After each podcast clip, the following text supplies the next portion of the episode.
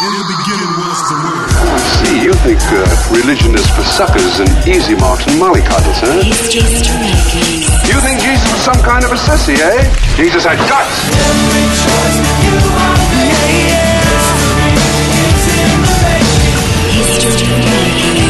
Well, she's widely regarded as one of the most successful tennis players in history. She's the former world number one tennis player with a massive 62 Grand Slam titles to her name. That's 24 singles, 19 doubles, and 19 mixed doubles. Uh, she's an amazing woman, and it didn't all stop when her tennis career stopped. Uh, Margaret Court joins me on the phone. How are you going, Margaret? I'm well, thank you, Sally. It must be amazing for you to look back over your career and walk past your trophy cabinet to look back on what you've actually achieved in your life. What is it like to uh, to think back over what you've done uh, in terms of sport?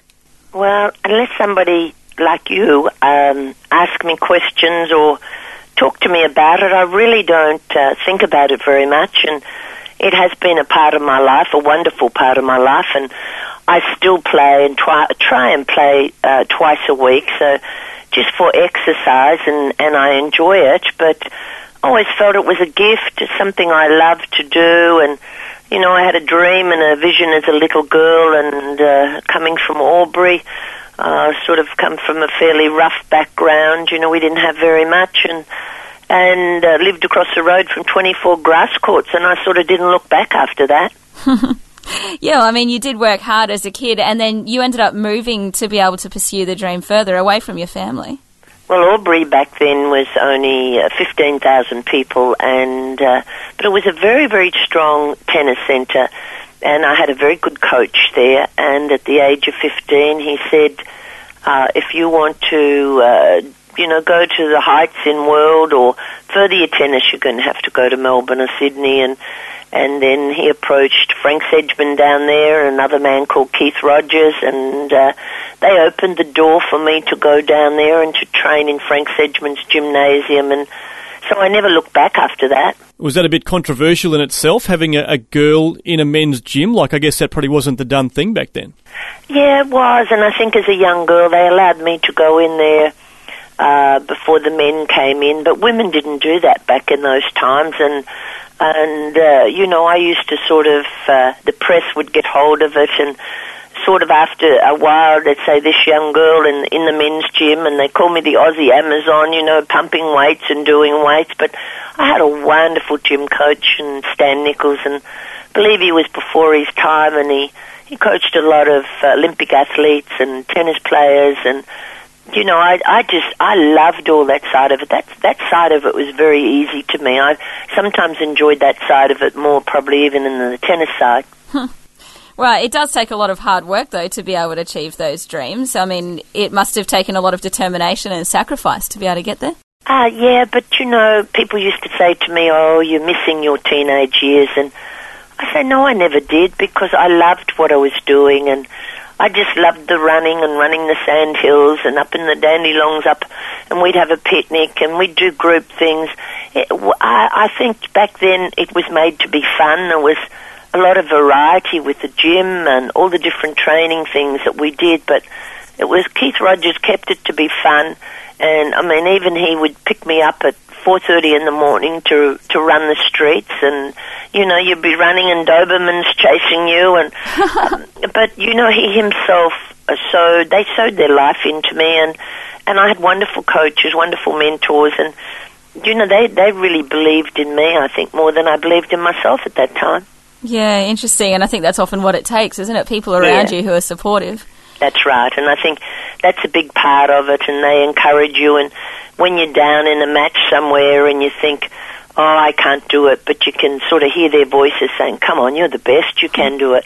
Well, I mean, you were very successful in your professional career, um, so much success. What was it like then to be on that circuit? I mean, you're pretty much winning practically every game you ever played in. What was it like to be on that circuit, travelling the world, um, winning game after game?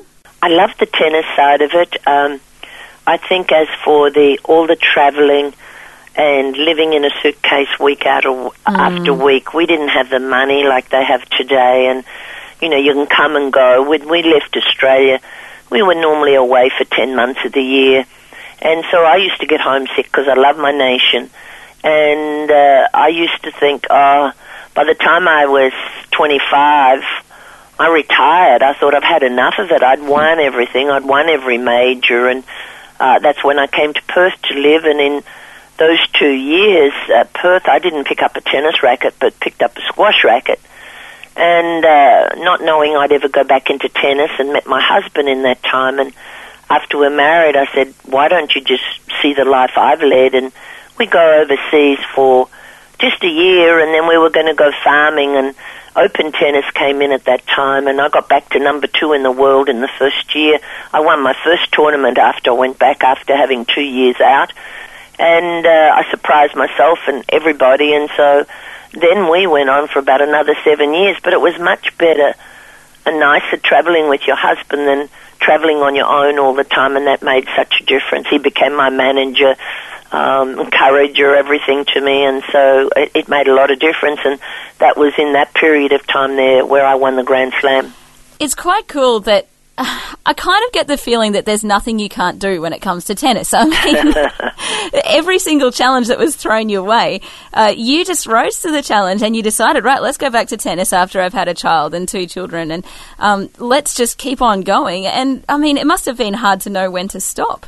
Well, I think you always do know when to stop, and uh, I think everybody thought after I had our first child, and I said, no, I didn't feel it was time. I thought I wanted to be the number one mum in the world. I probably should have said I'd have a go for another Grand Slam because I did get three out of the four in that year.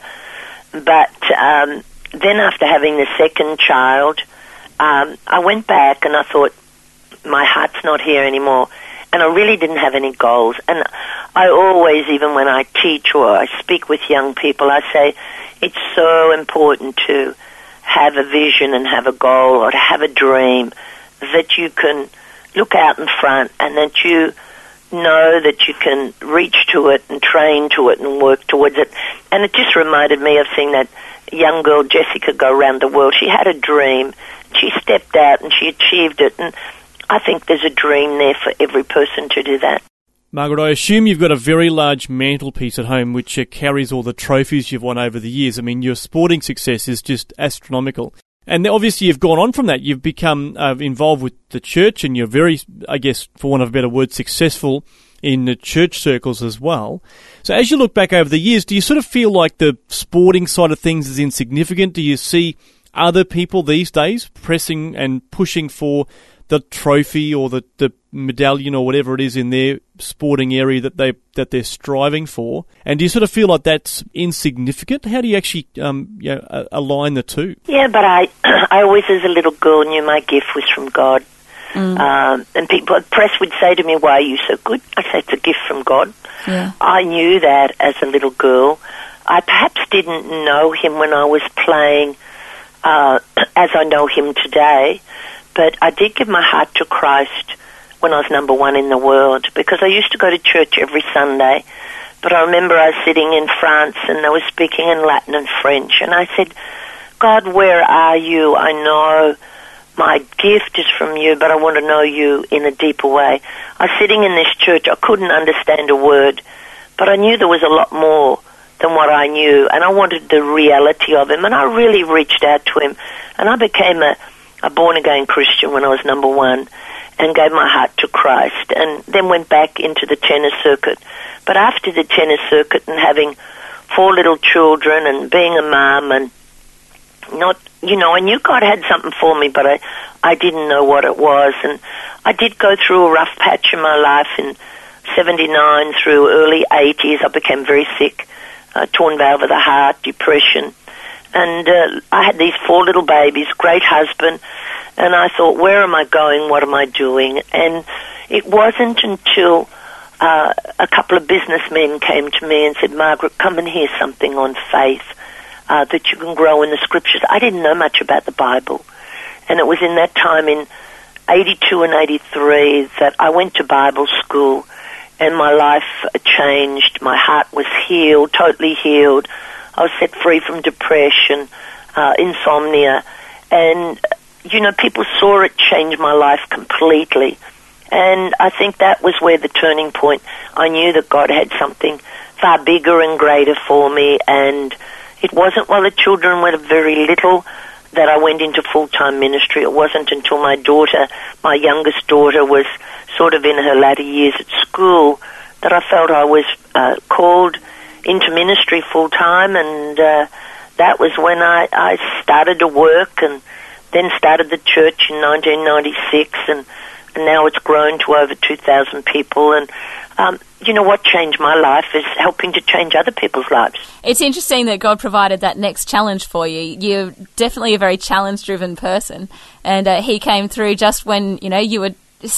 I guess maybe starting to feel a little bit comfortable as as a mother and everything, and just went right. Okay, here's your next challenge. Um, start running a church. Well, I always hated public speaking. I Oh, wow. really uh, was a very shy person in many ways in my, my tennis days, and it was amazing that through Bible school and and learning to renew your mind to the scriptures and because there's a wonderful scriptures in Romans 8:11 said the same spirit that raised Christ from the dead dwells within us and makes alive our mortal flesh. And and you know you can brings healing to the body. And I didn't know all those things but I started to find he became my strength, my sufficiency, my ability. That that word of God gets down on the inside of you, and such confidence comes and a boldness comes, and all those areas where I was sort of insecure or uh, you know, very shy in many ways, and uh, give me a tennis racket, I was fine, but to do some other things, I'd just back off and back away, and it's like he says in the scriptures, your weakness becomes your strength, and uh, he does that. And I think that's what's so wonderful, and particularly you've been go through depressions and things. You you learn through the scriptures. It says, "Be transformed by the renewing of your mind." It's so important. We all know that the mind is a battlefield, and what we think on is what will become. And that's why uh, it's so powerful, and it's everyday life. It's it's like you breathe it, you eat it, becomes a part of your life. And I only wished I'd known what I know now. When I was playing tennis, I believe I would have won six Wimbledons and not three. Yeah, I'm sure. Well, what is the biggest thing you've learnt, uh, I guess, as a result of um, pastoring the church? Um, people, uh, you know, there's so many people there that need help, and uh, you know, to walk in love and faith, and to know God's peace. Uh, I think just knowing that we can know Him here on earth, we're not waiting until we get home to heaven. That the reality of Him here, that we can walk in His presence, His love, His forgiveness, His healing power, His blessing. Uh, we, he wants us to know it here and to know Him here. And that's why Jesus Christ really died for mankind, is to have fellowship and relationship here on earth, not waiting until you get home to heaven or hoping you're going to get there. Am I going to make it? But the reality of it here, that it be more real to you than anybody around you. Over the last few years, you've uh, established your own TV brand as well, Margaret Court TV. Can you tell us a bit more about that? Well, some some years ago, probably about five years ago now, that uh, our worship leader in our church and came and said, "I really believe that uh, we need to to branch out into television." And and it was a part of the vision. Uh, God gave me uh, a vision because our church has been going 15 years this this July, and He gave me a dream and a vision there, and I wrote it down and uh, saw it like a tree and different branches and you know, we have a community services that feed seven ton of food a week, and and that was a part of the vision, and so was television, so was an international Bible training center, uh, missions area. They were all part of the vision, and television was a part of it, and so we. We did. We started it, and now we're in about 120 different nations in the world. So, what's next then? I mean, your life is about challenges. Has God revealed to you what the next challenge is going to be? Well, I think with the work, I travel quite a bit, um, and we've got works in other nations, apostolic works in West Timor and Liberia, and and into Uganda and quite a lot of nations around the world. And um, you know, there's just so much I believe with that. We've got healing school, the international Bible training. I believe it's expanding. That we have about um, over 90 students or 100 and something with part time in our Bible school, but we've got uh, 49 international, so we've got 13 different nations there. Um, it's just expanding areas, and I, I believe reaching into a community, helping community. Uh, there's a lot, a lot of needs. We find that sort of got uh, a lot more than when we first started. Uh, a lot of the areas that we're doing are just expanding. So there's so much to do in that area, and I think just helping people and uh, seeing Christianity go forth, and and I love my nation. You want to see God's hand upon our nation. I don't want to see it going like many nations of the world are going today. They've gone into darkness, and I believe as long as we lift God up and put God as our soul's vital necessity. We honor Him and reverence Him as leaders in our nation. Uh, God's hand will be on a nation. It'll be a blessed nation. And I think people lose the sight of Christianity is all about God. It's all about our Lord Jesus Christ. It's not something that's out to get you and hit you over head. He is a God of love.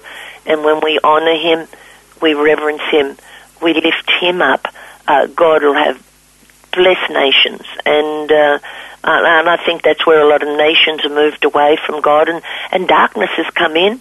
And we look at a lot of the nations of the world today, absolute messes. And I just pray uh, that Australia never goes that way, that we can lift him up and honour him, uh, stand by his law of, of love and uh, legislations, that we just don't go because of minority groups wanting things changed, but we go with God's word and that's what brings peace and love. You know, in the scriptures it says life and death are in the power of the tongue and we eat the fruit of it. And that's why when people dream their dreams and they start to speak it and they put it out in front of it and they, they work towards it. And that's why our mouths are, are so important and not to get over into such negativity and being critical and murmuring and complaining, but uh, our goals are in the future, and it's a wonderful nation, and that we can go to great heights. We can help other nations and be such a strength to other nations in the world, and and help them to overcome and take some of our ideas, I believe, to those nations, and and particularly in practical side, and helping them and encouraging them, and and training them in many ways, and helping them uh, to become better people and and uh, just you know with our farming, with our agriculture, with our our mining, so many areas that we can help other nations. Mm, it's a matter of um, thinking globally but acting locally, and then uh, That's right. getting out you do it at home, and then when you've done it, Then you uh, start you can take up. it and help Yeah. others. And it's no difference in the church. It changes your life. It works in your life, and then you can help others and change other lives. And Mm. uh, I guess I've always been that way. Unless I can uh, do something and achieve something in my own life, how can I be an example to somebody else? So then, as you look back over your life as a whole, of course, tennis has played a big part in that. What would you say tennis means to you? Tennis to me, I think I loved it as a little girl. Uh, I was also a good runner. I was a good athlete, and um, I, as I said, it was a a gift uh, to me from God, and I had goals and I, I achieved them. And I believe sport is so wonderful for children, um, and it brings a lot of disciplines, a commitment. Uh, even you know, representing. I loved representing my nation. I loved when we had Federation Cup and the and the flag would go up and goosebumps on goosebumps. And I think we should never forget our nation. And I think uh, particularly uh, sport that uh, we represent our nation because the nation's behind you, the nation's with you. You're playing for your nation, and I believe sport is such a, a uh, I guess, an area uh, that people can be role models to young people, and I think people are looking for that today. And uh, sport is uh, brings rewards with it, but don't ever forget that where it comes from. Mm, absolutely. I'm curious. You said that you still play the occasional game of tennis a couple of times a week. Do you ever lose? Every now and again, I hit a shot and it takes me back to to when I played, um, and I enjoy it. Um, you know, it's uh, it's a wonderful game, and it's a game you can play through to very late in life. Yeah. And um, you know, I sort of went to. I didn't play in it, but I did the presentation at the world veterans to still see people playing at 90. Uh, you know, that I think that's wonderful. And it's just the social side of it and meeting people and even they can still travel and do what they want to do. I, I think it's a great game. And, uh, you know, I'd say to every mum and dad, uh, you know, it's social game. So many people can get out and play social tennis at weekends or whatever you want to do with it, uh, and you can you can travel with it. And uh, you know, I, I think it's sad when people say, "Well, I played when I'm young and I don't play now," and and they're not doing anything. I think it's a game you can always mm-hmm. pick up. Just have a few coaching lessons and you get your confidence back and and and you're on the way. I've got to ask, when was the last time you lost a match? um, I, I don't know.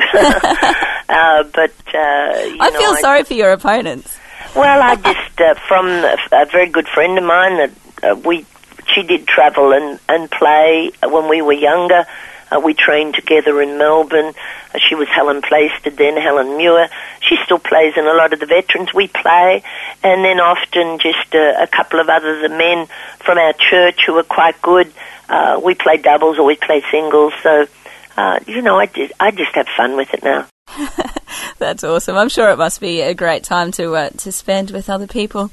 Margaret, it's just been fascinating uh, finding out more about your life. Uh, you've had an amazing journey, and uh, thank you for sharing it with us. No, well, you know, you have your ups and downs and go through things in life, but you come out the other end, they make you a better person, you enjoy it, and I think then you pass it on to others. Even after I finished tennis, I coached for quite some years and till I went into ministry. I stopped it, but um, you know, I've had a very full life, very uh, successful. I enjoy it, and I look forward to, to doing that until I go home and be with the Lord. If you'd like to download this interview, just go to www.historymakersradio.com. And also, you can make a donation if you'd like. I'm Matt Prater. Have a great week. History Makers.